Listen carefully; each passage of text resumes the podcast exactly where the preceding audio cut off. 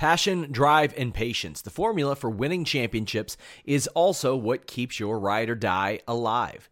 eBay Motors has everything you need to maintain your vehicle and level it up to peak performance. Superchargers, roof racks, exhaust kits, LED headlights, and more.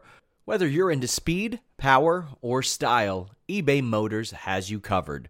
With over 122 million parts for your number one ride or die, you'll always find exactly what you're looking for. And with eBay Guaranteed Fit, your part is guaranteed to fit your ride every time or your money back. Because with eBay Motors, you're burning rubber, not cash. With all the parts you'll need at the prices you want, it's easy to make your car the MVP and bring home huge wins. Keep your ride or die alive at ebaymotors.com. Eligible items only, exclusions apply. Say goodbye to your credit card rewards. Greedy corporate mega stores, led by Walmart and Target, are pushing for a law in Congress to take away your hard earned cash back and travel points to line their pockets. The Durbin Marshall credit card bill would enact harmful credit card routing mandates that would end credit card rewards as we know it. If you love your credit card rewards, tell your lawmakers hands off my rewards. Tell them to oppose the Durbin Marshall credit card bill. Hello, welcome everyone to the AEW All Out post show here on Fightful.com. I am Jeremy Lambert doing hosting duties. I don't like doing hosting duties, but I'm here and I'm here with my sworn enemy, Alex McCarthy from Talksport. Alex, it is like 5 a.m. over there. How are you doing this morning? This morning for you. Imagine how much I don't want to be here at this time with you. Uh, it's it's it's a dreadful occasion, but um, one that I've subjected myself to nonetheless. That this was my plan all along. Is I was like, I know this is going to be a long show. It's going to be very early in the morning for Alex. If I'm ever going to do a show with him, it won't be on his time. I'm not going to have him on the distraction where we can record anytime. I'm going to have him on a live show where it's 5 a.m. after just a complete uh, after a four hour pay per view. But I appreciate Yeah. you staying up until this. All right, my, my, oldest daughter is probably going to make a run in in about an hour, and I'm going to be like, that guy is a bad man. Uh, yeah. I I don't want this show to go over an hour. Okay, I, I want to keep this show under an hour. We're here to not waste people's time and not do long matches that are unnecessary. Um, everyone subscribe to the channel, youtube.com slash fightful. Leave a thumbs up, tap the bell notification to get the notifications. Leave us a super chat. If you give us a super chat, uh, that is how your question, statement, comment will be read on air. Let's get into this show. Um, the pre-show, Joey Janela defeated Serpentico, Private Party defeated Dark Order. Anything to say about these matches? Uh, I, I hope to give you more than that throughout this hour, but um, but yeah, I mean, to, to be fair, I thought Janela and Serpentico was just kind of there. Um, not not much to really pontificate upon that. I mean, I thought there was more in the Private Party Dark Order match, um, and I know we'll probably get into this a bit later on, but a bit curious the the booking of uh, the Dark Order tonight as a whole, right? Because they they lose this match on the pre-show, and then of course they go on to lose the eight man as well. So um, having watched it, and, and to be fair, I thought the action in the Private Party and uh, Dark Order match was serviceable. There were some good moments. Um, I felt Janela and Pentico, like, if, if, I mean, that's the kind of match that would never have been on the main card with all respect to both of them. It was just kind of there. So, um, yeah, no, I mean, Tony Khan was just saying on the call the other day that they really use the buy-in as something that's going to help, you know, draw people to the main show. Did you really see anything on there that if you watched, you know, and you were contemplating parting with uh, fifty dollars for you guys, right? Am I right in, in saying that? Yeah, yes, fifty dollars on FITE TV and or pay per view, however you order your pay per view. Yeah, I mean it's not that much for us here, um, thank the Lord. But um, I think anyone who was contemplating parting with that money and watched that pre-show, I'm not. It's certainly the first match, less so the second match. I'm not convinced that would have done the trick for them. The yeah, the first match, Janela Serpentico was just kind of there. I like the Private Party Dark Order match. I actually thought Dark Order should have won after they had a couple of, of spots. The the spinning power bomb that, that John Silver did, and then the stunner into the German suplex jackknife uh, pinfall that they did. It was like, why aren't those the finishes in this match? I thought those would have been much better. Um, but Private Party gets the win with the gin and juice.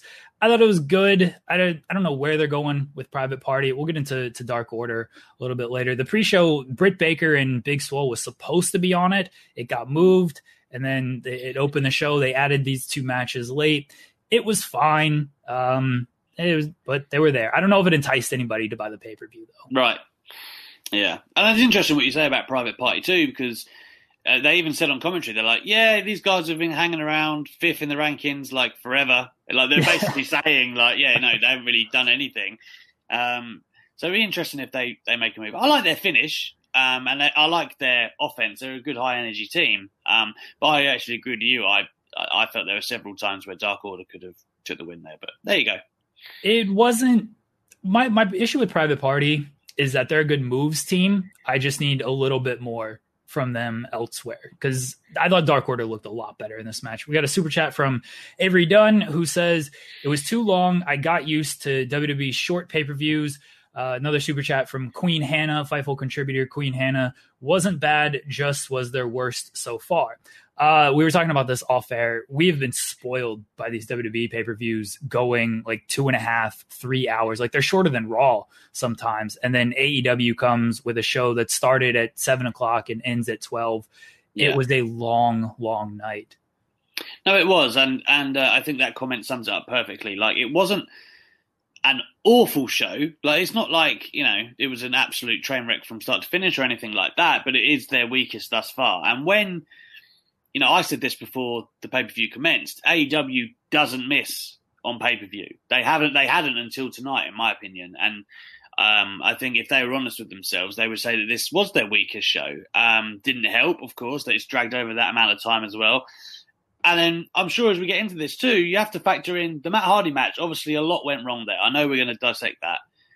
Well, and then that that had ramifications along the card, is what I'm saying. A lot of matches ended up going longer than they probably should have. Uh, the eight man being one of them, I have to imagine.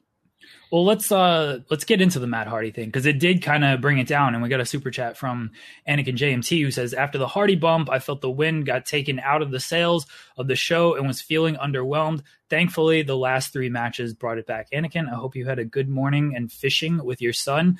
Uh, the Matt Hardy match. We'll we'll talk about this now. We'll skip around a little bit. It was a last man standing match. Uh, if Matt Hardy lost, he would be leaving AEW.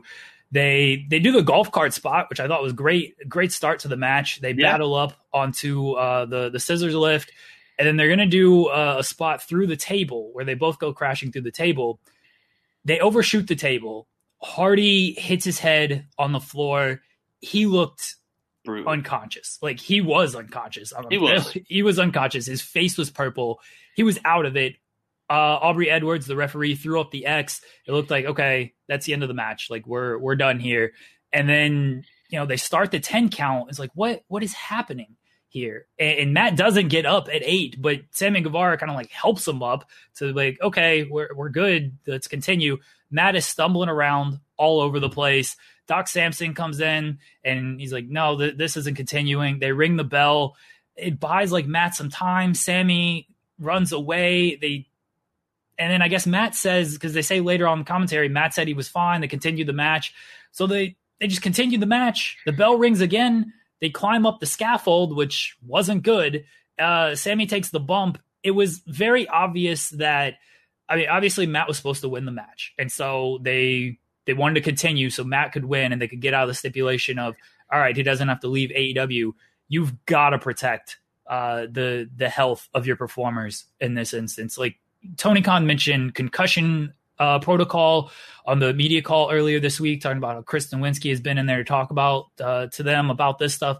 Aubrey Edwards knew he was out. Everyone watching knew he was out. They they've got to do a better job here because because this was bad and it completely it killed the mood the rest of the show for a lot of people. Look, normally I'd be on the call after these pay per views, and, and I'd be, you know, we get these scrum like things where Tony Khan is often there, and I'm super intrigued to hear what he has to say about tonight because I think he's going to have a very hard time justifying um, why that match was allowed to go on, and you could just tell by like the things they were feeding to the commentary throughout the evening. They were obviously like I don't know, probably more than this, but they were like reading Twitter and read like realizing they're being crucified. Like the, their explanations made no sense. Like what was the first one? It was, oh well, Matt Hardy said he was okay, so the match continued, and then they were like, well, actually, that doesn't sound very good, does it? And then they came back. What was it? Two matches later, um, Schiavone was like, oh, actually, no, that's not what happened. Just to clarify. Okay, mate. Like it was just, it was so silly. Um, like you said, the moment he hits the floor, I watched it. I was like, "Oh, that's a bad bump." And then the camera is right on his face. He's like, he's not there. He's clearly out cold. Oh, my daughter is here. And um, yes. Ah. Uh, okay, hang on. Let Daddy run in from yeah, Alex's let, daughter. Let, on let, let, Daddy riff on why Matt Hardy shouldn't have been in that. Listen, um, tremendous. so yeah, basically, like it, it should have been stopped at that point. Like he's out cold. The, the whole premise of that match would be that from the point that he's down, you start counting, right?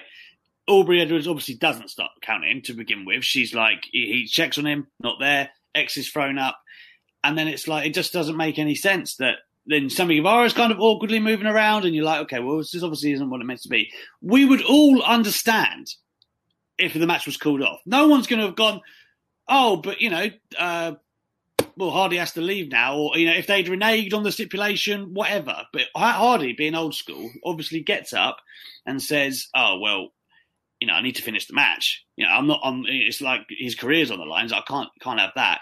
He's clearly not home. You can see that when when he first gets up, him staggering around trying to drag Sammy Guevara was incredibly uncomfortable. Um, it should have been done there. That should have been it when they did call it. For them, you know, okay, yes, you're tough, Matt Hardy, and I appreciate it, but we didn't need that to come out and be the finish. And then for him to be concussed or whatever, and and then they climb the scaffold. um, it, it it just it wasn't good, man, and uh, I, I I just feel like that they they're to have a hard time explaining that. And really, bottom line, obviously, we all hope that Matt Hardy is to be fine and all of that stuff, but um man, it's, it's been snake bitten that whole feud from the get go, hasn't it? Donnie K says you'll spend more time analyzing the Hardy match than Doc did his symptoms. Yeah, I mean it doesn't take much to analyze his symptoms. The man was stumbling all over the place. Like stop the match, and they did initially, and then they just let it continue. Someone's got to step in there and just be like, no, like we can Yeah. book around this stipulation here. All right, Hardy's gone. We can say it was one persona that's gone. He can come back as another persona. It's very Right. simple. Sammy Guevara can even say like, I don't want to win like that. You know, you can come back. You can do this easily. It's easy to book around a guy who I'll leave the company. Like this happens all the time in wrestling. Yeah. Somebody says I'm going to leave the company and they return. Okay. Mick Foley had like four of them. Yeah, it's very easy to get around this stuff. What are your da- What is your daughter's thoughts on Matt Hardy's concussion? What do you think about Matt Hardy? Huh? Hi. hey, say hey. Now play Mario Kart. Yeah. Good girl. Uh, Reby Hardy was upset on Twitter, uh, saying, you know, he, he had a concussion, which he pretty obviously did. I think Yeah. that's not a secret. And he went Hey, to the hey. hospital. And I hope Matt's okay. I, I hope he's okay. And AEW just got to be better. Uh, It's one of them things as well. Like because of the very nature of wrestling, like straight away you're like, like is it a work? And then there's people, Yeah. you know, you know how wrestling Twitter is. They're like, oh, it is a work. You know, they're just trying to do something real or whatever. And you're like, okay, um, pretty sure it's not. I like multiple people I spoke to immediately, two, two or three within the first sort of like 10, 20 minutes were like, no, he's hurt bad. It was, it was clearly legit. Um, and I think as well, like the way they rushed to the finish and all of those signs, like you could tell that obviously something was up. And I think um, what whatever the, the comment we had earlier is definitely true. It rippled down the card. Um, you know, the atmosphere, kind of the crowd seemed hot to begin with, and I know Sean was reporting that you know things were humid there, and I guess that that makes you know that makes a difference too. But I I just felt that the energy was sucked out of the room. I, I to be honest, and I thought Rosa and uh, Shida had the best match on the card, right? But I missed the first five minutes of it, if I'm being honest, because I was kind of so wrapped up in what was going on with Matt Hardy. So yeah. it's it's um it's a hard it's a hard one, and I think AEW need to appreciate and address that they didn't handle it correctly, and that they learn from this. You know, and, and, and that's that's all you can hope for. I think now, look at you know hindsight and all and all being 2020. Patel Ron Six uh, says the Reby Hardy tweets were something. Yeah, Reby Hardy's going to show up to uh, Daily's place on Wednesday and just start kicking somebody's ass. I'm I'm pretty sure of that. She's going to have Maxel on one arm, and I don't remember the other kid's name, but the, the other kid's going to be on the other arm, and Reby's just going to start putting heels into some asses yeah. over there. Hay- haymakers, everything. yeah. Uh, we opened the show with the tooth and nail match between Big Swole and Britt Baker. It was a cinematic esque match. It took place at Britt Baker's dentist office. Big Swole got the victory after she gassed out uh, Britt Baker with uh, with the laughing gas there, and she won. We had some weird stuff where Britt Baker had a legit drill like a like a home drill trying to yeah. drill into i don't think that's a proper dentist protocol there no, no. i don't think that's a real thing yeah. but i mean maybe that's what she uses the diploma spot was outrageous where she handed uh big swole hands reba the diploma and then does a spinning punch punching through the glass diploma and then just hitting swole or reba in the face and she hurt her hand more punching through the glass than she did hitting Reba. I, I didn't understand it. Swole wins. It was dumb, but short and inoffensive and kind of fun. I thought. Yeah, that I mean the, the Reba like the way she held the diploma just reminded me of Big Show and the trash can and Del Rio all them years ago, where he's just standing there like, and is it going to happen? Um, like it was just uh, like I thought people were like a little too harsh on it on Twitter for my for my liking. Like, did I love it? No. Like, was it the best cinematic match, quote unquote, that there's been? No. But I felt like you just said there for what it was. It was pretty fun, like you know, and um, I, I I found myself chuckling, which is probably the purpose of the majority of it. It's not meant to be like a mat wrestling classic, is it? So I think um, understanding what it is and taking it as lighter viewing will help. Should it have opened the pay per view? No, probably not. I don't think that's the strongest leg to lead on. You know, um, the Young Bucks that followed it was, was probably the match to lead with, but um, I I thought some of those spots like down the home straight were just. You know, like when when uh, the needle goes into Britt Baker and Reba's like, "You stab her," I was like, "Oh, okay." Like, I was laughing. So, um, it was it was entertaining. I guess that's the the best way I could describe it. But it wasn't um, it wasn't my favorite cinematic experience. I thought Reba was the star of this match. Honestly, yes, uh, I thought she was too. great. And Britt, it's pretty clear that she's can't quite do an actual match yet, and that's why they had to pivot to this. I think they thought she would be ready for All Out, but she wasn't, so they had to go with this match. Uh, maybe they run it back in an actual match. Hopefully, Britt just gets healthy and can get back in the ring. But she's done great as you know, while she's been injured, but was still doing this gimmick. I've been informed by Fightful contributor Hannah Moore that Matt Hardy and Reb, Reby Hardy actually have three kids. So I apologize that I'm not up on Matt Hardy's family. Okay, I'm sorry. She'll have the other kid strapped to the backpack on the back, and she'll still be putting heels and asses uh, right. at, at Daily's place. Uh, Dizzy C says, "I feel like I enjoyed half of this show." That sounds about right. I mean, I guess overall you probably enjoyed two hours instead of four hours. So it would have been nice if they cut this down to four hours or to two hours. yeah, would have been nice if they got cut down to four hours. It felt like an eight-hour show. Uh, Young Bucks against Jurassic Express. Young Bucks win. A lot of action. I thought everyone got to shine in this match. Uh, Young Bucks picked up the victory with the BTE trigger. I thought really Jungle Boy was the star of the show in this match. What do you think? I thought Luchasaurus had a great hot tag. By yeah. the way, but that's kind of like what he does, and he has those spots that he's good at and belies his size. So um, I do I do think the dichotomy between him and Jungle Boy is something that is still strong, even though you've seen it a few times now. It doesn't kind of wane on you; it's still strong. Um, the Young Bucks um, have chemistry with everyone. It seems, you know, I think when you look at what they did with Kenny and Page, as opposed to what we ended up seeing tonight with uh, Page and Omega and FTR, Um, you can see the common denominators there, and I think Young Bucks just generally will always put on an entertaining match. You partner that with Jungle Boy and the obvious upside that he's got. He keeps showing it every time. You know, double or nothing with MJF as well. Um, fantastic showing. So I, I, I was very entertained by this match, and it was kind of like I think after what we'd had on the pre-show and the cinematic thing, it was welcome, and it was it kind of set the tone nicely. And I thought at that point, oh, you know, we're on the ascension here, but it didn't really play out that way. What does your daughter think of this match? Is she a fan of Jungle Boy? She's not. She's a fan of Mario. What? what are you doing? Huh? Uh, I thought, yeah, I'm with you that the Young Bucks. Like, I think they're the best tag team in the world. Uh, the FTR can can make that claim. A lot of teams can try to make that claim. I'm not even like a huge, huge Young Bucks fan, but they are so good in the ring. Like they they can just do anything. They they like you said, they have chemistry with everyone. Their offense is so crisp. Uh, their selling is good. It looks like we're getting set up for the the Young Bucks and FTR match, and I expect the Young Bucks to kind of carry that match, honestly. But I thought this was this was a good match for what it was. Young Bucks showed off their serious side. Poor Marko got super kicked. He, I mean, he interfered. He had it coming, so I don't feel too bad for him. No, exactly. It was like, and that's the thing. They were showing those shades of of the Young Bucks and that kind of more aggressive tendencies. But like you said, he he'd kind of had it coming. I think you know what you just said about FTR as well.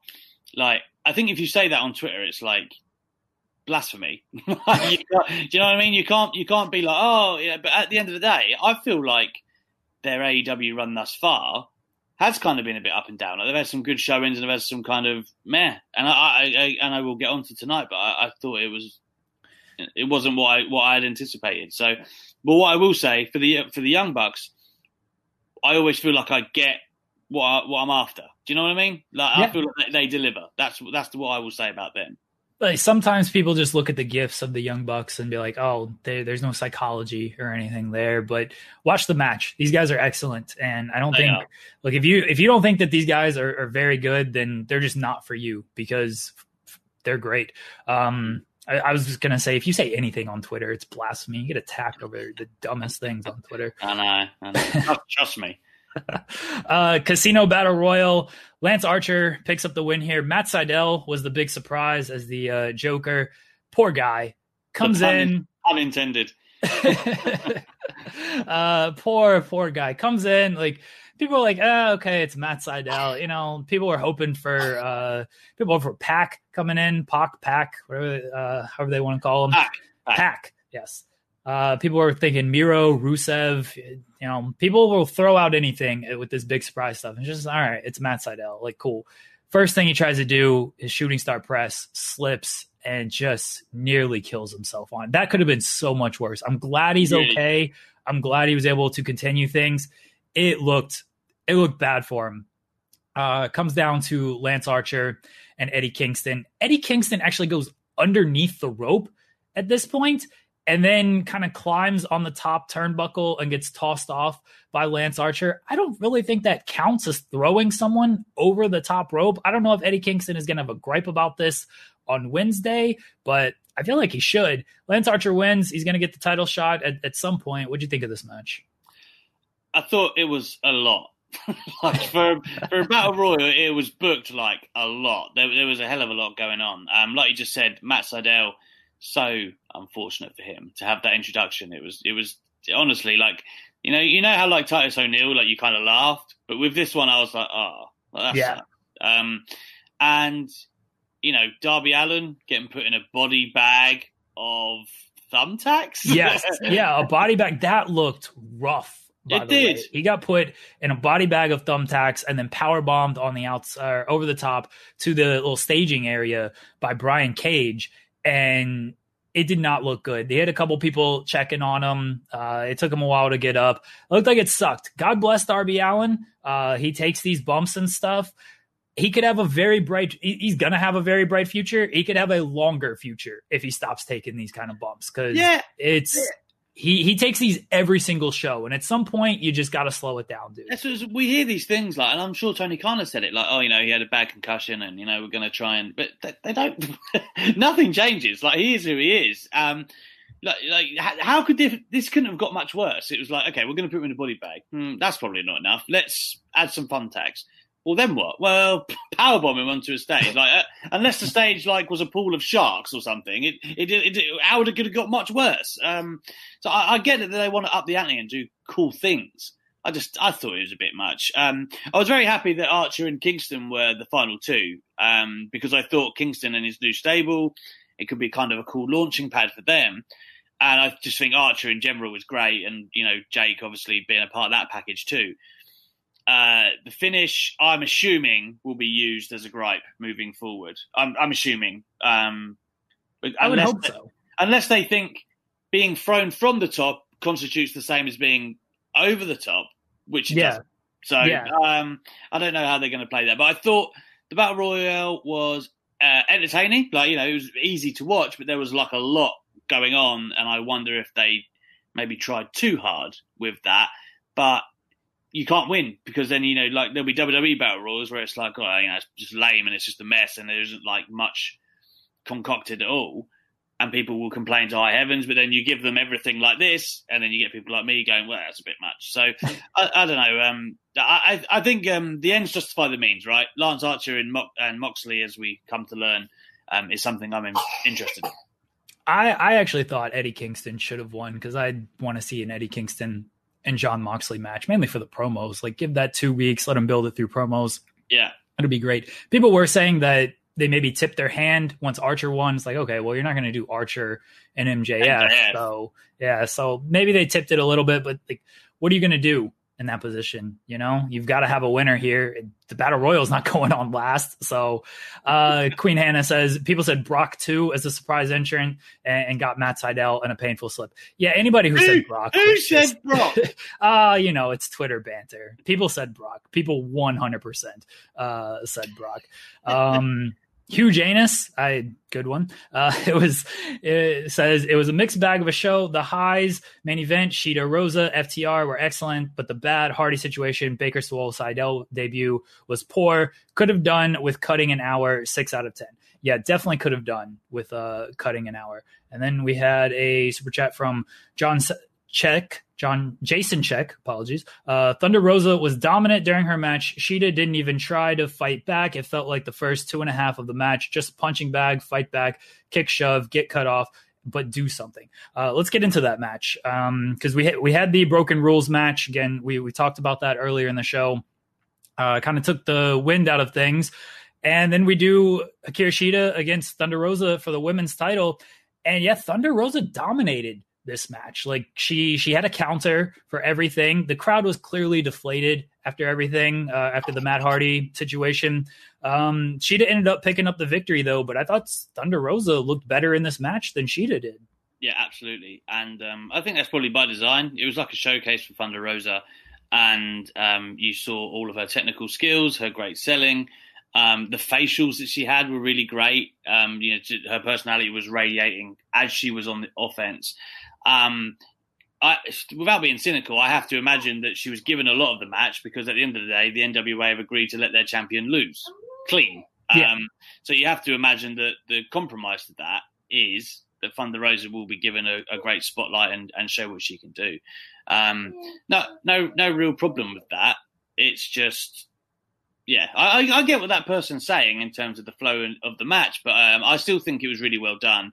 Um, the finish kind of out of nowhere in some ways, I guess you could say, but I, I thought on the balance of the match that Rosa was the real star, um, and the match itself was uh, something that look Ford and um, who, was it who had the match at Double or Nothing? Penelope Ford was it Shida as well? Yeah, it was Shida Yeah, Ford. Yeah. right? So like that that was a great showcase for for the AEW's women, and then it kind of feels like sometimes they get backward step because there'll be only a couple of minutes on Dynamite or whatnot. But this again was another milestone where it was like, man, that's a great women's match in AEW for me. Um, so I feel like the whole reason they probably booked this, they got what they wanted out of it. So in that in that regards, it's a success. Roxas Vanitas one says, "Is it just me, or does Thunder Rosa feel like a bigger deal than ninety five percent of AEW's women's roster? Like she might be the star they need." Yeah, I mean I- they I presented her as a star. And I mean, that helps is that like, hey, here's an NWA's women's champion. They gave her the showcase match on Dynamite against Serena Deeb, and then they gave her a lot in this match. So they present her as a star. The thing is, is like the you mentioned the the Shida and Penelope Ford match. That was a, a great match at the last pay per view, and then they did nothing with Penelope Ford after that. Like they could have had something with Penelope Ford there. She was on this show and like I'm getting married and think, all right, cool, but they haven't like they haven't done anything with her. And now you have to wonder, okay, like Thunder Rosa did really well in this match. Is she just gonna disappear now? And so you've done two matches where the challenger looks really good, and then you've had no follow up with it.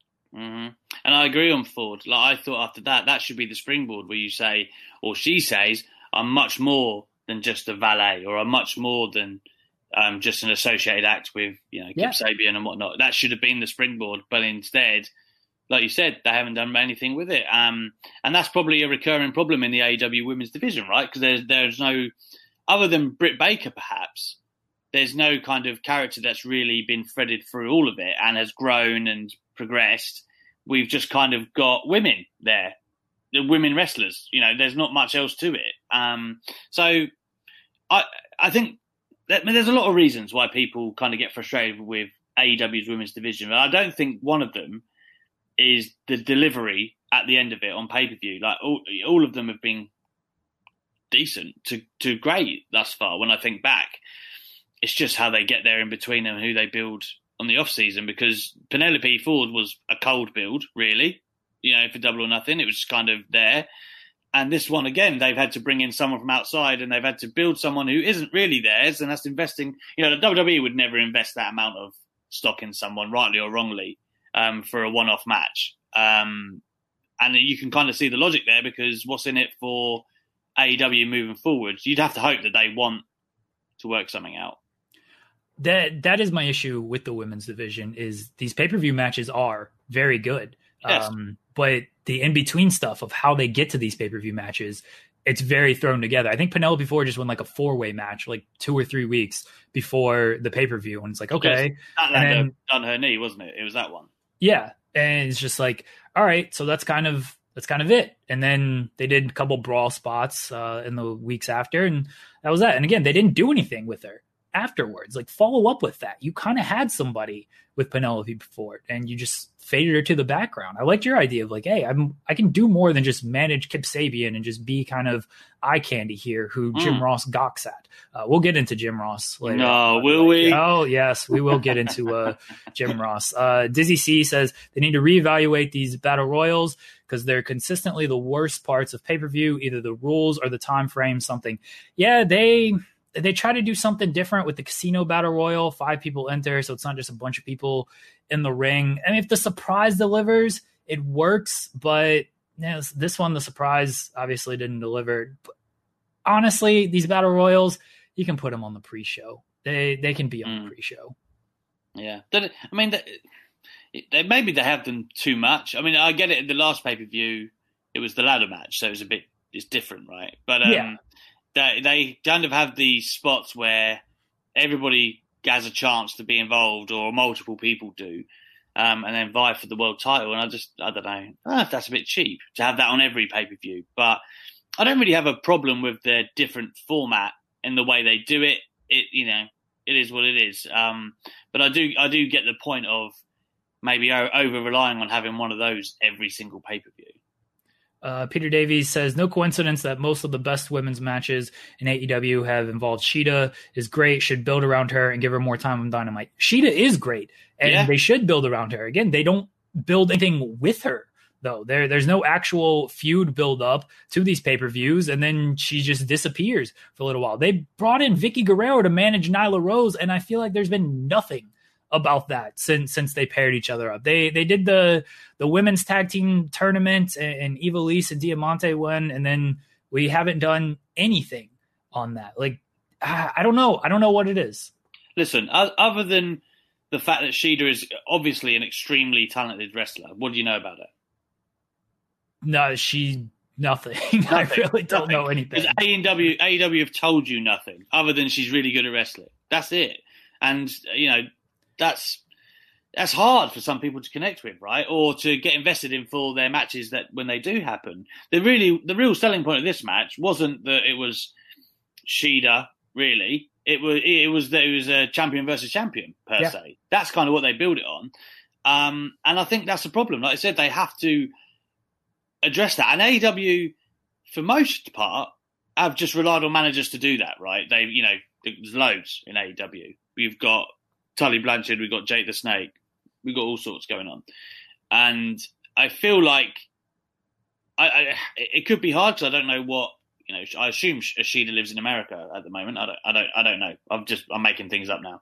But when she's here or not, like um, if she's going to be the champion, you need to have someone who's featured and explain to people why they should care. And I don't think beyond her obvious talent that they've done that. I know when Shida eats a Reese's, it's like our most viewed video on our Fightful page. So they should they should just have her like try different foods on a show, and that's what she's a food connoisseur. It's that's a market. what I want. Yeah, it's a market. I want Shida just trying American foods. That should be her gimmick. I don't know how much that's getting over, but I know people will click and watch those videos. Yeah, yeah, that's it. That, that, that, you got to command a little bit of the market, right? More than that's an expansion. Uh, we had we had the eight man tag team match. Um, Scorpio Sky, Matt Cardona, QT Marshall, and Dustin Rhodes defeated the Dark Order of Cabana, Stu Grayson, Evil Uno, and Brodie Lee when Dustin rolled up Cabana after Cabana missed the moonsault. Anakin JMT says, I feel like JR has started to turn into Lawler. So let's just address this. Um, during the match, Anna Jay interferes, and then Brandi comes in and wipers, wipes her out. Anna Jay rolls to the outside and Jim Ross says, "Did Anna Jay 99 have a wardrobe malfunction or was that just wishful thinking on my part?"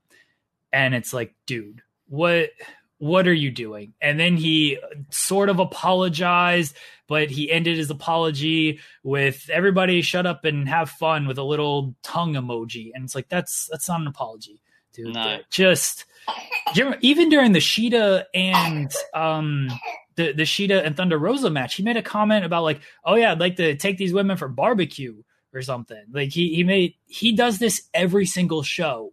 And if you follow him on Twitter, he does this a lot on Twitter. Well. I said this earlier. he, he does do that. He drops like creepy emoji, like yeah. the, with his little hat, like it, yep. weird stuff all the time. I, I, don't know, like um, it, the, uh, 2020 is full of like those apologies that are like, I'm I'm sorry that you're offended, like rather than I'm yeah. sorry. Like, do you know what I mean? Like rather than actually acknowledging that it's a bit creepy and, and pervy and and you know demeaning at the end of the day to say those things.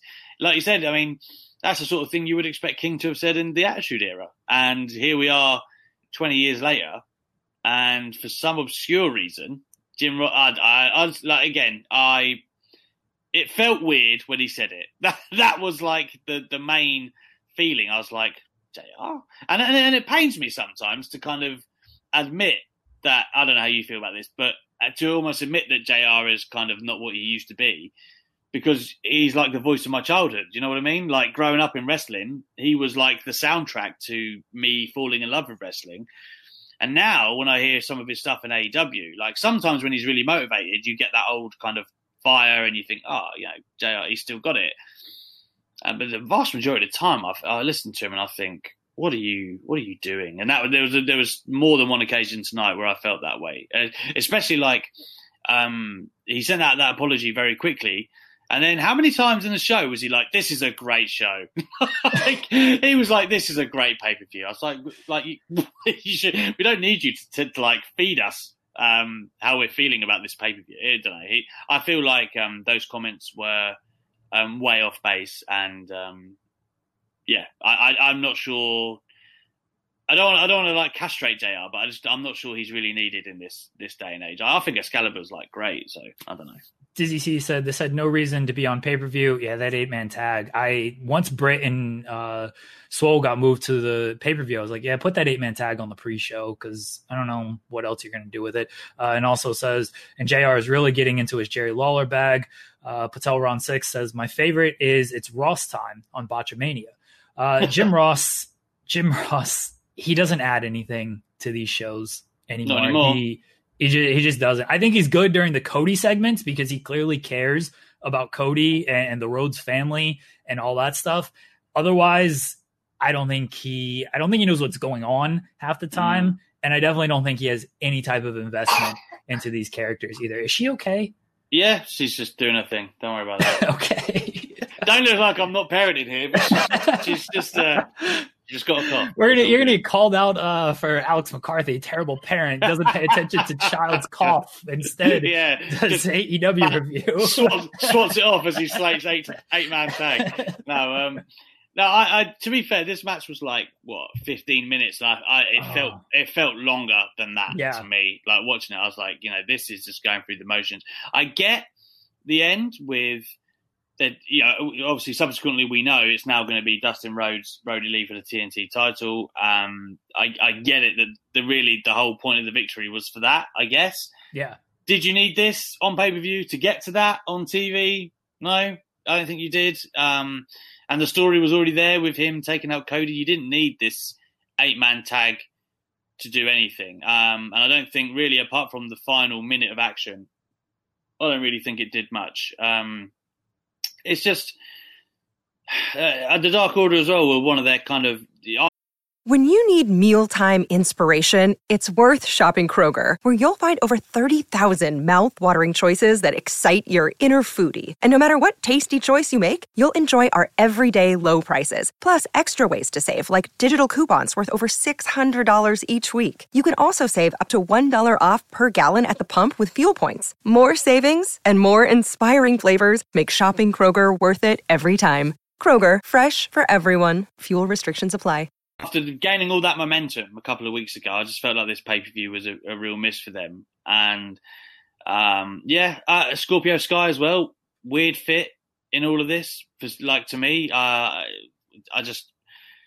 Uh, the Scorpio Sky edition was was very weird to me as well. It's like, what does he kind of like have to? Why is he friends with Cody? He just wrestled him and wanted to take his title. So why is he? Yeah, that that was a weird addition to me. Um, Dustin That's... wins and then cuts. He got a really good promo, and then he's going to get the TNT title shot on on Wednesday, and we will see how that goes for him. I, I was uh, just I was just pretty bored of that match, like without being too like clinical. I, it just like not much happened until yeah. the the end. It was just like okay, yeah. Uh, Anakin JMT says commentary was also annoying during the tag team title match, talking about things not in the match. Hardy update aside, shouldn't happen on the pay per view. Anakin JMT also says uh, about the tag team title match, which we are going to get to. Glad Omega and Page didn't split tonight. It would have been compared to Sasha and Bailey, and both deserve to be thought of on their own. It probably would have. Let's get into this uh, tag team title match because speaking of matches, at least to me, that just went way too long. This was about half an hour.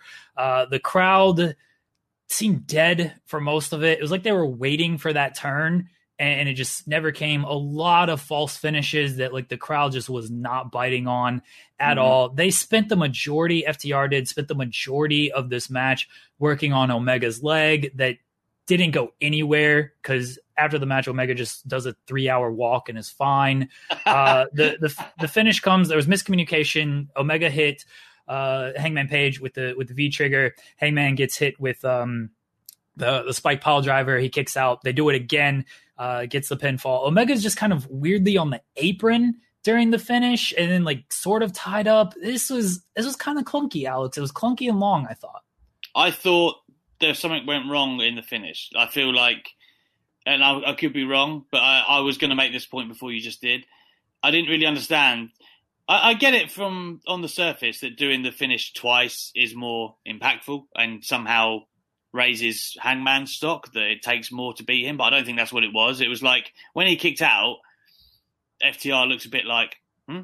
and like you just said, um, Omega was kind of like floundering is maybe the the adjective I'm looking for, like on the outside, um, but like on the apron. And then for the second one, I think it's um, Cash Wheeler who goes over and actually gets on top of him and is like, "Oh well, you know, don't break it up or whatever." And then they get the free count, and you think, what was the whole point of that extra minute? Like they could have just done it on the first on the first one. Like nothing extra was added by doing it again, in my opinion. I felt the match you you nailed it. Like the crowd didn't bite on anything, so nothing felt important. If like like ten minutes went by, and I was just like, you know, this is like te- from a technical standpoint, like decent wrestling, but there's it feels like nothing is happening. Like we're just kind of wasting time, and you know it's going to be a long match almost. So that's the other thing. You're kind of like, okay, well, we've got a way to go yet until we actually get to the finish. And then, like you said, the turn that you know never really happened. All we got was Page trying to get a hug out of Omega and and and you know be have him hold him up, and then Omega pies him off and and wants to go, get the Young Bucks with him in the car. It was um considering like Page is extradited from the Elite anyway from the Bucks. I'm not quite sure what Omega was asking the Bucks to do at the end, like what decision they had to make. Because it's not as if they, it's not as if by staying at the show they were choosing Hangman Page. Yeah. you know what I mean? So I didn't, I don't, I don't know. Um, but anyway, like the whole story, I feel like has been great with Page and Omega, and I've been really invested the whole way. But this match tonight just didn't do it for me. I don't know. Like I, I there was, like I said, the action was was there and the story was there to a degree, but I just struggled to feel it. BMEX 19 says it seemed like FTR just wanted it more. Uh, yeah, they they push for the opportunity and grab the brass ring. Omega and Page need to. That's what they need to do. They need to get off Twitch, get off Twitter, and, and go after the uh, the brass ring. Yeah. Um, this was definitely more of a story match than like an action match. But you can, I mean, we saw with Bucks, Omega, and Page, like, you can do a story and still have a lot of action. This the knee work they did on Omega, like cutting him off and stuff, like it didn't lead to anything. And then then we had the spot where Omega ke- keeps doing dragon suplexes when Hangman wants the the tag, and it's like, oh, um, Kenny's being like selfish here. Like, what's going to happen out of this? And like nothing really came of that either. It felt like at some point in this Omega page, because because you said it just a second ago, Hangman tries to tries to embrace Omega, like, hey, you know, we're still friends. Help me up here. You know, hold me up. I'm not doing well. And Omega's like, eh, fuck off. And then just leaves. He's like, time to clean up this mess, is what he says. You know, the, the cleaner references here. Time to clean things up. Uh, and the Bucks just stay. It's like, what what choice are they making? They have kicked Hangman out of the elite, Mm. right? Like that that was a thing that happened. Like they've abandoned Hangman. So like what's the decision here? I I feel like they've lost the plot at some point with with the the Hangman stuff. Him costing the Bucks the match uh the other week and then FTR being like, you know, you did this on your own. It's cuz you're a drunk. Like nobody got in your head. You're in your own head. It's a little all over the place and we'll see where it goes, but it seems like they're trying to do a lot of different things. Like they're trying to tease Hangman being heel but also face. They're trying to tease Omega being heel but also face. Same with the Bucks. Like it, it's kind of just too many teases. Just tease one, pull the trigger on that, and go with it. Okay, it might be predictable, but predictability is not bad if it's good. Yeah, if it's done well, then it does. It doesn't matter. I mean, I always thought for me the destination was Hangman Page as a big baby face. Well, however you get there, um, and I I feel like maybe they've just got in their heads, like uh, in their own heads, creatively, because you're trying to not give people what they expect, and I think they're trying to give all these twists and turns, and you know, it's been kind of cool, but t- tonight it just didn't work for me. And like I said, although the action was good in in the match for me it just I, whether it was the, how long it took to get there and all of the stuff I, I just I didn't come away feeling like wow. And I also think part of that is and, and I'll link this to what it was like when I was at Mania 34 I thought AJ Styles and Nakamura was going to be like the shit. I was like this is going to be amazing. I'd seen what they'd done at Wrestle Kingdom I was like this is going to be the match. And it wasn't. It was just like a match. Like but you've already preconditioned yourself to say this is going to be amazing because of the talent involved. Um, and I guess a little bit of that as well has, you know, Retribution, uh, no, Retribution, definitely not on my mind, Revolution from back in February where like Page and Omega killed it. You right? That's a to- that's like a token all right now, so no one like so no one like goes he's a bad dad. Um, so like I think that's on my mind too, where I thought they were going to like crush it again, and with FTR there was every reason to believe they would. Um, but to me, it just didn't quite get to the levels that you would have hoped for. Jim Ross said retribution a lot on this show, so I can understand you saying retribution Right. over yeah. He said that oh, so so much. Um, we will see where things go with with Hangman and Page and or Hangman and Page, uh, Hangman and Omega and the Young Bucks. Hopefully, it goes somewhere. I I'm sure it's going to go somewhere. FTR FTR's title win kind of felt overshadowed here by all of this too. It's like, oh yeah, FTR is the new AEW tag team champion. Now their claim is that they're the best tag team in the world. So we will see. Uh, Anakin James T says, Alex, my son will randomly cough too. As long as she's not choking, she's fine. Exactly. She's playing America. She's fine. Can you, in fact, I'm You're not, not a playing parent, so I don't know these things. what are you doing then? You're on YouTube, right? Even even worse. Never mind. she is she camera shy? She's like, I'm not, I'm not uh, getting these views for this yeah, other yeah, website. she- I'm not Yeah. helping you out. Yeah, come on now. Yeah.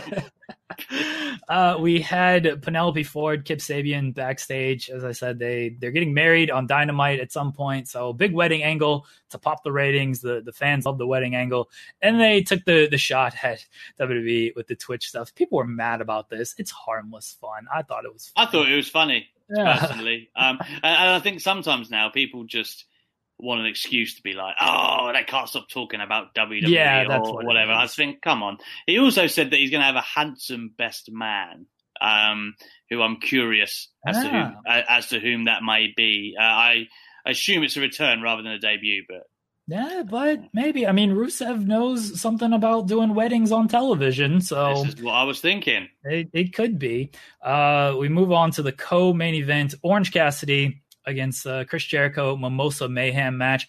Orange Cassidy wins. He hits the two orange punches uh, onto Jericho, who falls into the vat of Mimosa. This was it was fine. I don't know why there were pinfalls and submissions in this match. That Yeah. that seemed unnecessary to me. Didn't they announce before the match the way to win was to get them in the vat? No, I'm they sure- said it. They said it was pinfall submission or putting him into the vat of mimosa, and it's like you're not going to have this match end in a pinfall or a submission. Like you're not going to bring these pulls of mimosa out there and, it's then- not used. Yeah, and then not use it. So I don't know. I don't know why why they did that, but they did. Orange Cassidy wins. He gets two victories over Chris Jericho. That's a that's a big deal. Yeah, the fabled Mimosa Mayhem match. Um, I, I, I mean, like the actual action was pretty hard. Like the the table spot um, that Orange Cassidy was subjected to was hard. Like there's glass still on it and stuff, and he goes crashing through it. Um, I think the uh, the barricade spot for Jericho as well was like much harder than it needed to be because obviously they weren't linked. So he ends up just kind of like sprinting face first onto the concrete. Um, it ends up being a lot harder than it was. So like, although it's like, I think on the surface you think, oh, Mimosa Mayhem, it just sounds like a terrible gimmick match. You know that we've seen a hundred times in WWE where they just combine gimmicks and make something. But this was actually like a really intense affair. Um, and it, you know, credit to Jericho and Cassidy for doing that. It was a lot there was a lot more to it than I had imagined, a lot more substance. And I didn't actually expect Jericho to take the loss. I probably should have, thinking all the people he's tried to put over Fandango and people like that in the past. But um and I like Fandango by the way. But um it's it's one of them where you know, he, they're trying to elevate Orange Cassidy, but I'm looking at it now and I'm thinking, well, where does Orange Cassidy go from here? Like, because technically, from a Jericho win, it's like, well, he's he's essentially on the cusp of like the main event title picture, like essentially. So who do you have him work with next? And believably, I I don't know. I, it, it tells you everything you need to know though about what AEW and Jericho thinks of Orange Cassidy. So in that in that vein, I feel like Jericho did a really good job um, of showcasing the best parts of Orange Cassidy for people to take him serious. Dizzy C says Mimosa wasn't the best, but was my favorite match. That seems like a backhanded compliment. It wasn't the best, but it was your favorite match. Uh, for Sounds those like, ask- my, sounds like my dad right there. Yeah, you're not the best, but uh, yeah. uh, I'm with you on where does Orange Cassidy go from here because you get two victories over Chris Jericho, the only other AEW champion outside of Moxley. Like you should be pretty high on the rankings. I'm not even sure if he's like on the official rankings, which would be kind of a weird thing. Mm. Uh, but like you can't do him against Brodie Lee just yet because he's got to do the the thing with Dustin. And maybe you can do best friends and best friends and Dark Order at some point down the line. Like you're not going to do him against Moxley. That's a that's a weird thing. Mm. But like you said, you should move him upwards, really. Yeah. Like you know, you need to put him in a decent angle or or feud to to really move him along. Otherwise, what was the point? So Yeah, but I don't know if they have a decent angle. Like Jericho is top of the top, like outside of a title picture or the elite, which they're not going to do any of that stuff. It's yeah. hard to go up from Jericho. So really, the only way you can kind of go is down. So well, you'd have to buy some time, and it'd be like I don't know, uh, not now, but maybe like a Matt Hardy would have been a good example because he's got a lot of name value um, that you could maybe pair him with. Um, I'm, I'm I'm struggling to think off the top of my head right now, heels particularly, who he could just walk into a feud with and you know keep keep building. The other the other issue is like is Orange Cassidy just going to go back to being Orange Cassidy now? Like he, yeah. he, just doesn't take anything serious, and maybe that's how you drop him back down the card. Is it's like, all right, Orange Cassidy doesn't care about this feud with uh, I don't know Joey Janela or somebody. He doesn't care about this feud with Luther. Like he's just going to be Orange Cassidy. Um, mm. I mean, maybe that's how you do it. I, I don't know. We'll we'll see where they where they go from that. But Orange Cassidy, he's he's getting a big rub from Jericho here with with two big wins and, and a big win on on pay per view. Main event, Jon Moxley. Reminder, guys, leave a super chat, get your question, comment, statement read on air as we wrap things up with the main event. Jon Moxley against MJF. The paradigm shift was banned. Uh, the match started, and MJF does a lot of technical wrestling, and I felt like that was not the right call for how long this show was and what the people wanted. It really picked up though once MJF got busted open and he started working uh, with he started working with a sense of urgency. You know, started, he was biting Moxley. He, he was working that grinding style that uh, Moxley said he was going to drag him into. Finish came with um, Wardlow tossing in the dynamite diamond ring, MJF fumbling it. The ref's back was turned. Moxley, who they teased the paradigm shift multiple times, and the referee was like, "What are you doing? Don't do this." And I, I hated that. yes, I, I hated it. I'm with you. He knows he can't use this move. Why is he even attempting please, to use this move? Please, Jon. what are you doing? yeah, why and why does the ref care? Like, is the ref like is he is he out for Moxley or out for MJF? I mean, maybe he should be, but you know, yeah. why does the ref care? It's he shouldn't he shouldn't show any bias, right? If if Moxley's going to do the move, let him do the move. That's that's not on the ref to do anything about that. Uh, Moxley does hit the paradigm shift though when and the referee's back is turned. MJF is going to pick up the ring. Moxley's paradigm shift gets the pinfall. Moxley is still the champion. What did you think of this, Alex? Uh, I loved it. I loved the main event. Um, for, for, me, the, the, the the best three matches on the card were Rosa Shida, the Bucks, and Jung, uh, Jung, Jungle Express, and this the main event. That that was my favorite three. Um, mm, uh, actually, Jericho and Cassidy's in there somewhere as well. They're not my top four, give or take positions. Um, but for this, that that was the only thing I really didn't like. I, I didn't understand why the ref kind of got in the way and was like, "Don't do it, John."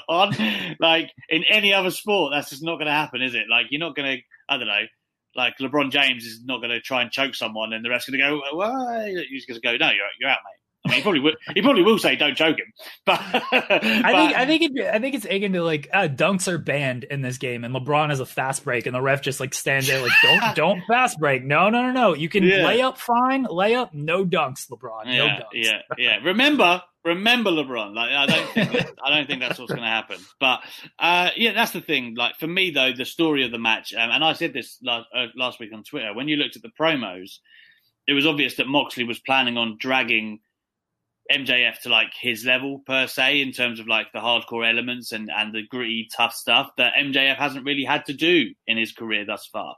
Um, and it's the same kind of thing that um, you know Mick Foley was used for that tremendously in WWE for years with Rock, Triple H, and Edge, uh, Orton. There's like ser- like poor poor Foley, like he was used as a battering ram um, in all of those instances, but they it gave all of those superstars that extra layer, that extra side of aggression that helped people take them seriously as top contenders, and that's probably what MJF felt like they needed to put on him here, and I think it worked. Um, by the end of the match, you know, he, he looked like someone who could go and could go to the, the deep end and was prepared to lay it all on the line. He looked tough.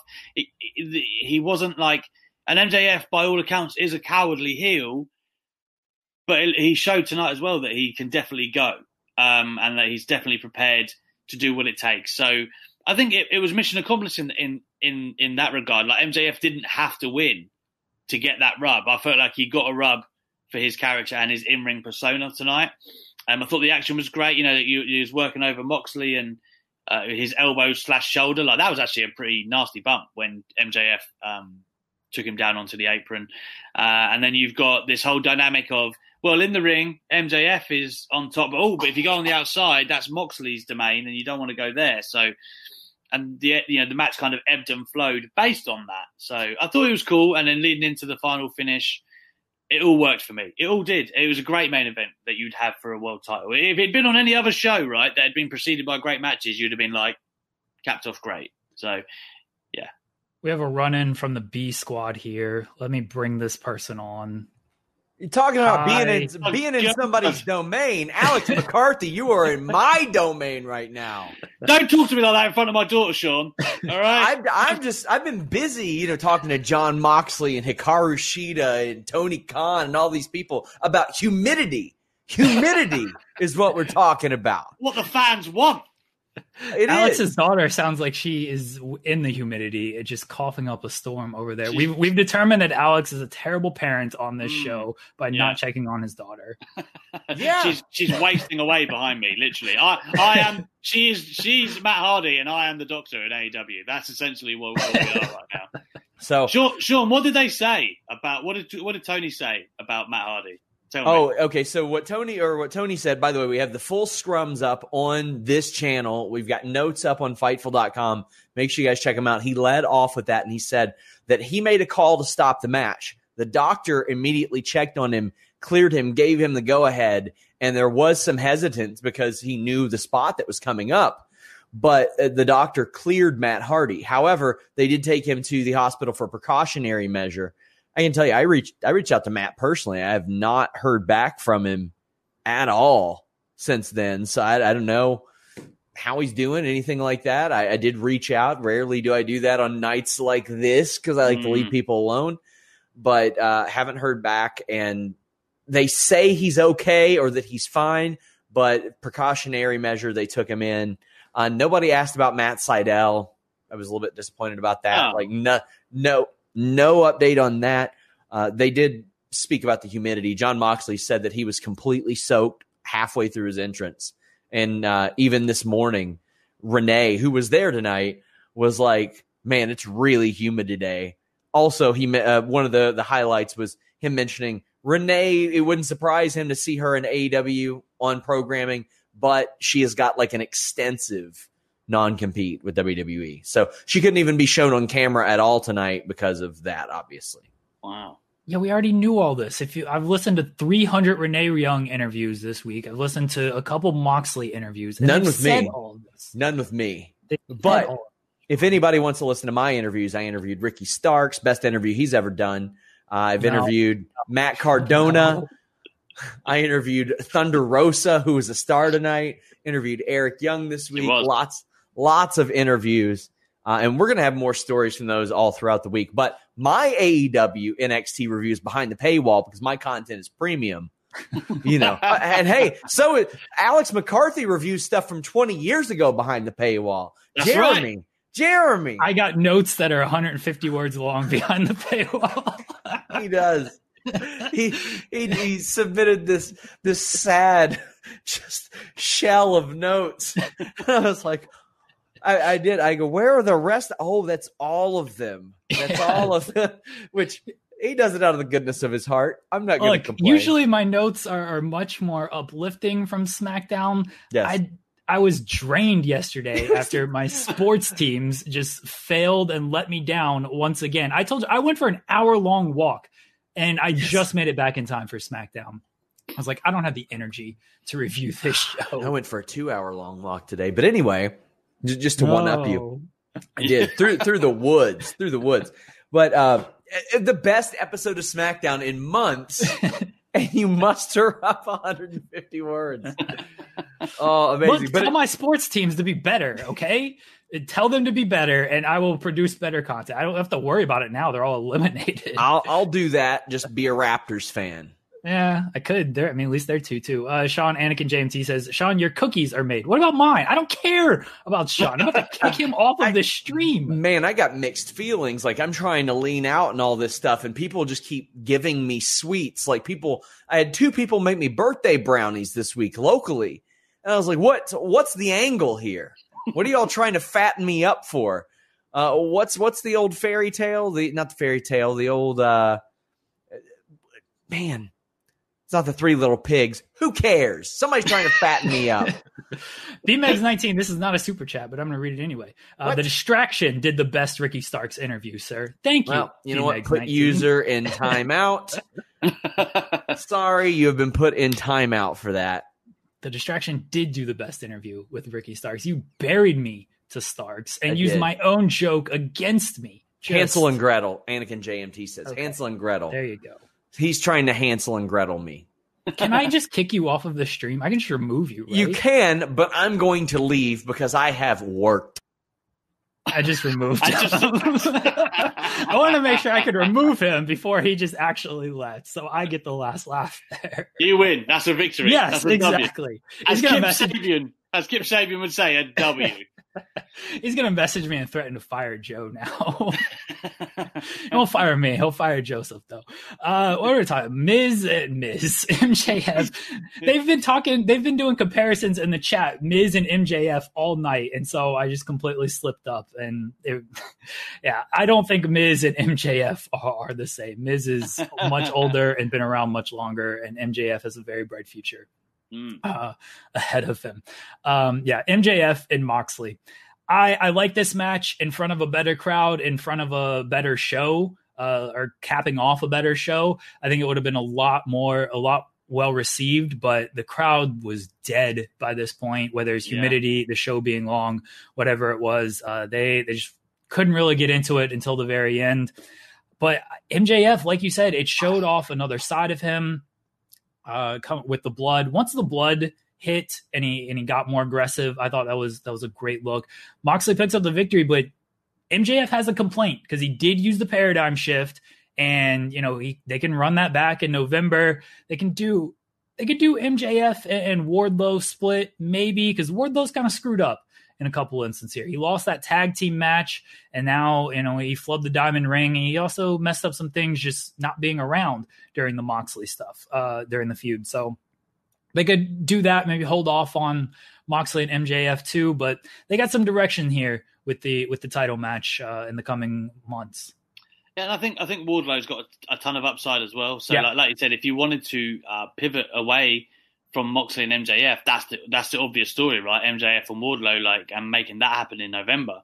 Um, presumably, I'd, I would assume Archer maybe gets his shot before November against Moxley. I'm not entirely sure, but that's a long time to drag it out. Um, so, I mean, I, I feel like MJF, he he is one of them. Like he just he, like he, I liked him with Cody.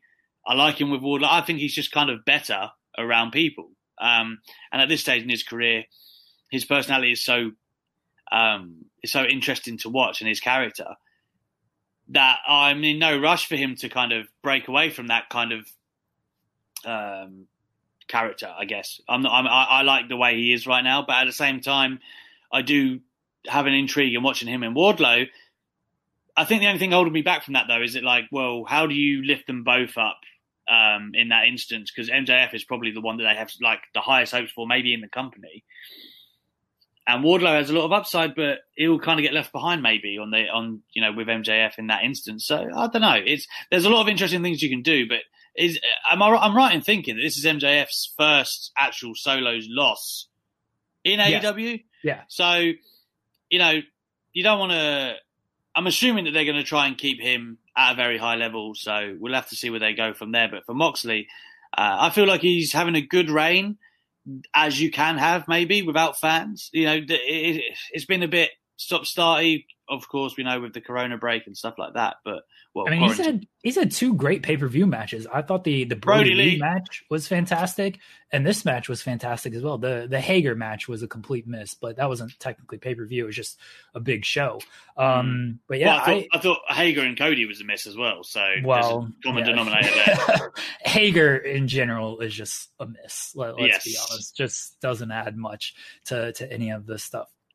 Moxley's reign has been very good. It's just, yeah, it's unfortunately been in front of no fans. And he's a guy who his presence alone, like with the fans and everything, it just feels like a much bigger deal than a lot of people on this show. You take the fans away, he's still a big deal, but it, it hurts his aura a little mm. bit. Hmm. But yeah, I'm with you. Mox's reign has been good. The Wardlow, the Wardlow stuff, you can go a lot of directions in this. I, I, I just thought about, you know, Wardlow could actually challenge Moxley in yeah. November. You can heat him up real fast because he has all the tools to be a, a big player and, and, challenge for the world title. Wardlow could win the world title. And then MJF is like, all right, well, he's the champion. You know, do I use him as a pawn? You could you could go a lot of places uh, with the MJF and Wardlow stuff. So we'll we'll see where they end up going with it. Do you um do you think that the title will ever play a factor in maybe the Page and Omega story? Not yet. It like it should at some point, mm. but it seems like they're just to anoint Page at some stage. I think. yes, I, I I agree with you. Like they they have a lot of interesting stories that can use the title, but also don't need the title. And it seems it seems clear, at least. I mean, they're a year into the company, and they've only had two world champions. Mm. So there doesn't seem like they're just going to be out here switching that title every every pay per view, every every month or anything like that. Like they they're invested in some long reigns here, and when you're invested into long reigns, just like not everything can have the title. Like, and you've got to pull the trigger on these feuds at some point. You can't just delay Page and Omega another year because all right, it needs the world title, but we can't get the world title off of Moxley, we can't get it off of MJF. So they look they're they're good with their storylines. I think sometimes mm. they get muddled a little bit, as we talked about with the elite stuff, but they're they have the threads there where they do a lot of different things, which I appreciate. I appreciate. Yeah, I think the thing with Page and Omega as well is that like you you could have it like Michaels and Jericho in 2009 or whatever that was. Like that feud's already rolling, and then then the title kind of becomes a part of it um, later down the road. But um, yeah, I, I, like I said, I think they've got a lot of different possibilities at, at both sides of the card, heel and babyface, and you know some people who are established, and there's a lot of different.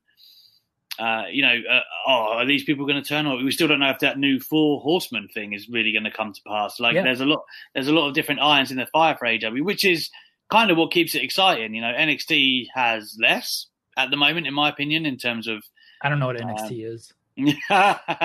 in terms of uh, in story developments and, and possibilities, um, but I think AEW that is where they succeed. It's just unfortunate that tonight just didn't feel like their night. Like a lot of people who you've said in the super chat and stuff, like the five and sort of six out of ten. That's probably where I would what I would keep it. Yeah, I was going to ask you, what is your rating? So you're at about the 5.5, 6? Yeah, I would say so. And I, like I said, I, I liked those four matches a lot, but um, and and it's not it's not that the tag match wasn't good; it just wasn't as good as it should have been. Um, and then yeah, it, it, it just ended up being a very average show, in my opinion. And I wonder, I'm trying to I'm trying to do that as as fairly as possible without factoring in like the crowd because I feel like that does play a role sometimes in how oh, you judge things. Does. Yeah. So um, I, am just trying to look at it as objectively as possible, but I do feel as you know, speaking as someone that has championed AEW on pay per view. I think tonight is the worst one they've had thus far. That's not to say it was awful, but it didn't meet the standards that they have set. I definitely thought it was their worst pay per view. And this is an issue with Tony Khan also. I mean, yeah, they've set a high standard. So this isn't like a Tony Khan thing of like, oh, you you promised a lot of stuff. But Tony Khan did promise a lot of stuff on that media call. He was hyping it up. It's gonna be the best in ring show we've ever had. We got all these surprises, like everybody's gonna be blown away and stuff. And he does this for every single pay-per-view. And so far, everything is hit. This one was a miss. And you know, you can't predict a lot of you can't predict that the humidity is gonna kill the crowd and kill yeah. some of the performers. You can't predict the Matt Hardy stuff.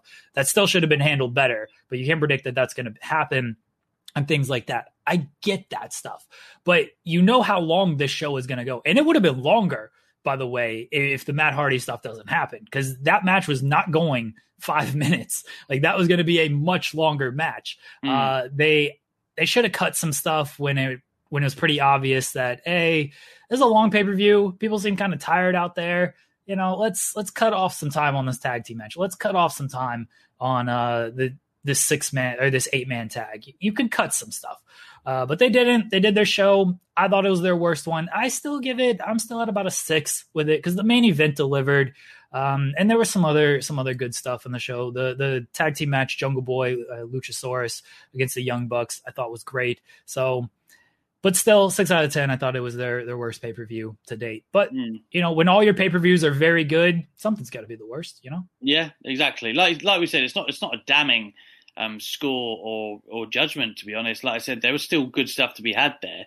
Um, but like you said, as they have set the bar so high, unfortunately, the, the, I guess this like this pay per view was always going to come at some stage for them. Yeah. Um, so I don't know. It, it, it'd be interesting to see you know what they do moving forward and, and the noises that come out of this. Um, they, they've they've got the stories in place to make it work. So let's hope that it was more of a setting thing and just how the night went, as opposed to any longer issues. SummerSlam kicked the crap out of AEW all out. Yeah, Write that headline, everybody. yeah, done. Uh, Alex, let the people know where they can find you. You're everywhere, everywhere. yeah, even here it's six a.m. I'm right here. Um, so Alex M underscore Talksport on Twitter um, is where I'm at my busiest. I would say I've got the same handle on Instagram, but unless you really want to see me, you know, my kids, No one checks in Instagram. No one cares. People might want to see your daughter after tonight. Your daughter was the star of this show. Yeah, the, the secret stuff. Oh, do you want to you want to you want to wave goodbye to the people? Bye. Oh, you're just saying bye. Look, hey, Hi. that's a big smile. You say bye. Nope. No, you'd rather be on YouTube. all right, all right. Um, so yeah, uh, you've got me there, and uh, Alex McCarthy on YouTube. I have a show uh, on the radio which you can catch every Monday, but actually my show's on Tuesday this week because of live sport, which I hate.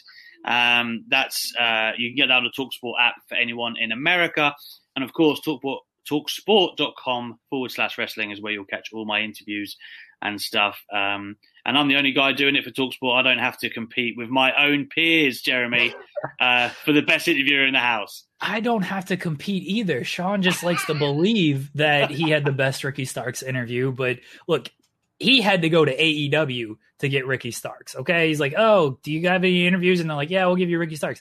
Ricky Starks comes to me when he wants to be interviewed. He's all beating right? your door down. Yes, exactly. He's Right. the one messaging me and be like, "Hey, can I come on your show?" So we all know, we all know who uh, Starks likes more. Um, Alex does some fantastic interviews, by the way. Just who have you interviewed this week? Uh, wow. Um, Jericho and Naomi. Uh, and then I was kind of at the ground level of all the NXT UK reboot stuff. So I went to the studios. Uh, so Walter and then a lot of the other NXT UK stars. Um, so that, yeah, that was just this week. Um, been very busy lately, which is good. Dom- Dominic Guerrero, future world champion, the other week Dominic, as well. Dominic, Dominic Guerrero, is it? yes, Dominic Guerrero. I said, I know what I said. I know what I, and said. I knew you did. It's such, it's such certainty. Uh, yeah, Angel Garza as well was another recent one, which was really good. Um, so yeah, uh, I've I've been lucky enough to stay busy. Eric Young as well after he won the Impact title, trying to diversify out here. Right. There you go. Al- everyone follow Alex McCarthy. Follow his work. I'll bury him on Twitter, but he's actually a very nice guy. Um, I was ready to bury you for not doing this show and call you a coward, but you actually did it, so I appreciate When, that. when you when you tentatively messaged me earlier, like, are we still doing this? I was like, I have said yes. Well, when, the- I, when I tell you yes, I didn't know if you were going to be like, oh, you know what? AEW's doing media scrums, and I'd rather do that than your stupid show. So I that's what I was afraid of. do you know what? I um they they did message me earlier. Um, the, the actual AEW PR woman, and she was like, "Oh, because I hadn't registered for the webinar." Right. And they were like, "Oh, are you doing it or not?" And I just totally lied. I was like, "Oh yeah, yeah, I'll be there." Like, oh, great. And I was like, uh, "Yeah," but um, doesn't don't worry. Like you said, you got your uh, Fightful fans. They they they can get it from you guys. You don't need me. It's fine. You got it up. Uh, everyone again make sure to subscribe to make subscribe to alex's channel. Subscribe to fightful. Um, check out all the shows we do. Sean we'll be back on monday with denise doing the post raw show. Raw a shorter show than this pay-per-view. That sh- no show should ever be longer than raw. All right? That's that's a rule i would like to make. No Mm. show and don't care if it's a pay-per-view or what it is. It should not be longer than raw. Uh, subscribe to our channel. Check out fightful.com you can check out the distraction. Uh, tuesdays we review movies Mon- Thursdays we talk about wrestling. Saturdays we play video games. That's what we do. Uh, happy birthday to uh, Joe Holbert, Joseph. He is he's out of his mind right now. Alex, I promised the people we were going to fight. So here's what we're going to do to close the right. show. All We're right, going to play rock paper scissors. All right. all right. I don't know what this settles, but It's going to settle bragging rights. You know, WWE's pay per view called bragging rights. That's what we're going to do. That's how we're going to close this show. The, the, thing is, Jeremy, what you can't see right now is that I am a beefy six four, and uh, I'm I'm very much to be worried about. so look, I, I am a lover, not a fighter. All right, I'm I, I, will I'll threaten to fight people, and then I'll get in like a Mister Miz pose. Don't worry, I'm I'm actually like like five eleven with a dad bod, so it's fine. It's fine. Don't worry. Are you ready, uh, Alex? We're gonna settle it, this beef once and for all. Is it's, it is it on three? No, it's on shoot. So it's rock, paper, scissors, shoot, and then oh, on the shoot is oh, when you man. do it. All right. The, these these Atlantic different. Okay. right. Don't blame the time differences of the rules here. or American rules versus UK rules. All right, all right okay. All, all right, right, you ready? Yeah, yeah. Okay. Rock, paper, scissors, shoot. Ooh, both do scissors. Okay. Okay, okay, yeah, yeah. Right. Rock, paper, scissors, shoot. Yeah. Oh, oh my yeah! god. I feel like there was a delay there. I feel like there was a delay. Chat, um, let me know there was a delay, and mine hit first, and then Alex saw it, and that's no why. way. I was commit. I was I was committed, man. I thought he's he, he's gonna go for the swerve. He won't have the scissors again. I'm in. All right. All right, everybody. Thanks for tuning in and subscribe to the channel, and we will we will talk to you later on. When you need mealtime inspiration, it's worth shopping Kroger, where you'll find over 30,000 mouthwatering choices that excite your inner foodie. And no matter what tasty choice you make, you'll enjoy our everyday low prices, plus extra ways to save, like digital coupons worth over $600 each week. You can also save up to $1 off per gallon at the pump with fuel points. More savings and more inspiring flavors make shopping Kroger worth it every time. Kroger, fresh for everyone. Fuel restrictions apply. When you need mealtime inspiration, it's worth shopping Kroger, where you'll find over 30,000 mouthwatering choices that excite your inner foodie. And no matter what tasty choice you make, you'll enjoy our everyday low prices, plus extra ways to save, like digital coupons worth over $600 each week. You can also save up to $1 off per gallon at the pump with fuel points. More savings and more inspiring flavors make shopping Kroger worth it every time. Kroger, fresh for everyone. Fuel restrictions apply.